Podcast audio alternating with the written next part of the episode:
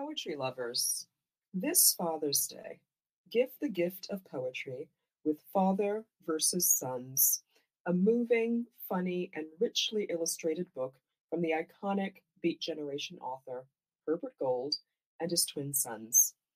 Father Versus Sons, a correspondence in poems.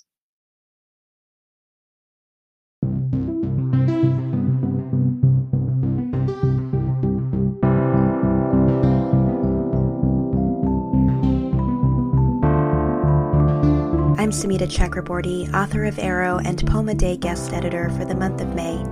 I hope you enjoyed today's offering, brought to you by the Academy of American Poets.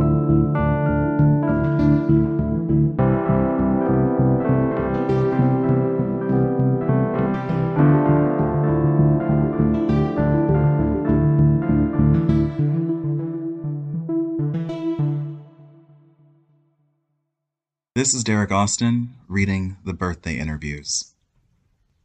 Mom said, I want to name him Patrick. Dad said, he looks like a frog. The moon said, waning crescent. The thermostat said, it's South Florida. Cumulonimbus clouds were not in attendance. Mosquitoes said, sugar of life.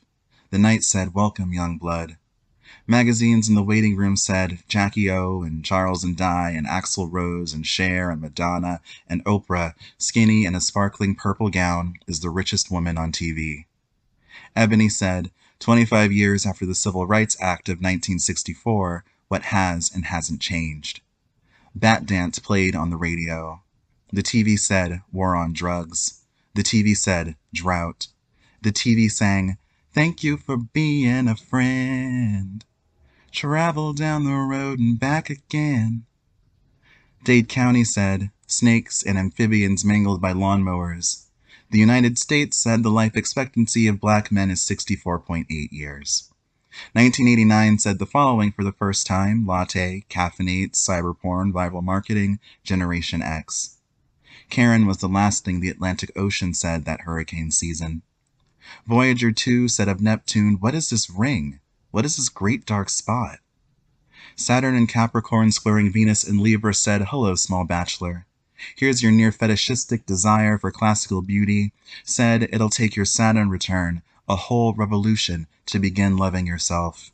Jesus didn't say anything, but a senator said he did. On a break, the attendant nurse bought a Dr. Pepper from the vending machine. Then she went outside with her menthols and Walkman to listen to self-help tapes. The cassette skipped and skipped and skipped. About this poem. It's only in the past few years that I've been comfortable writing explicitly about my personal life. It's still very much new territory. But recently I was tasked with writing a poem about the day of my birth, and that is how the birthday interviews was born, so to speak.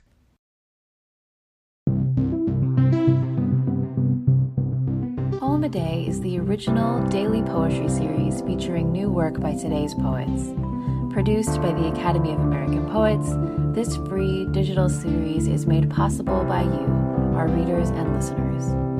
Learn more about Poem a Day, and if you can, please consider supporting this work by visiting poets.org/give.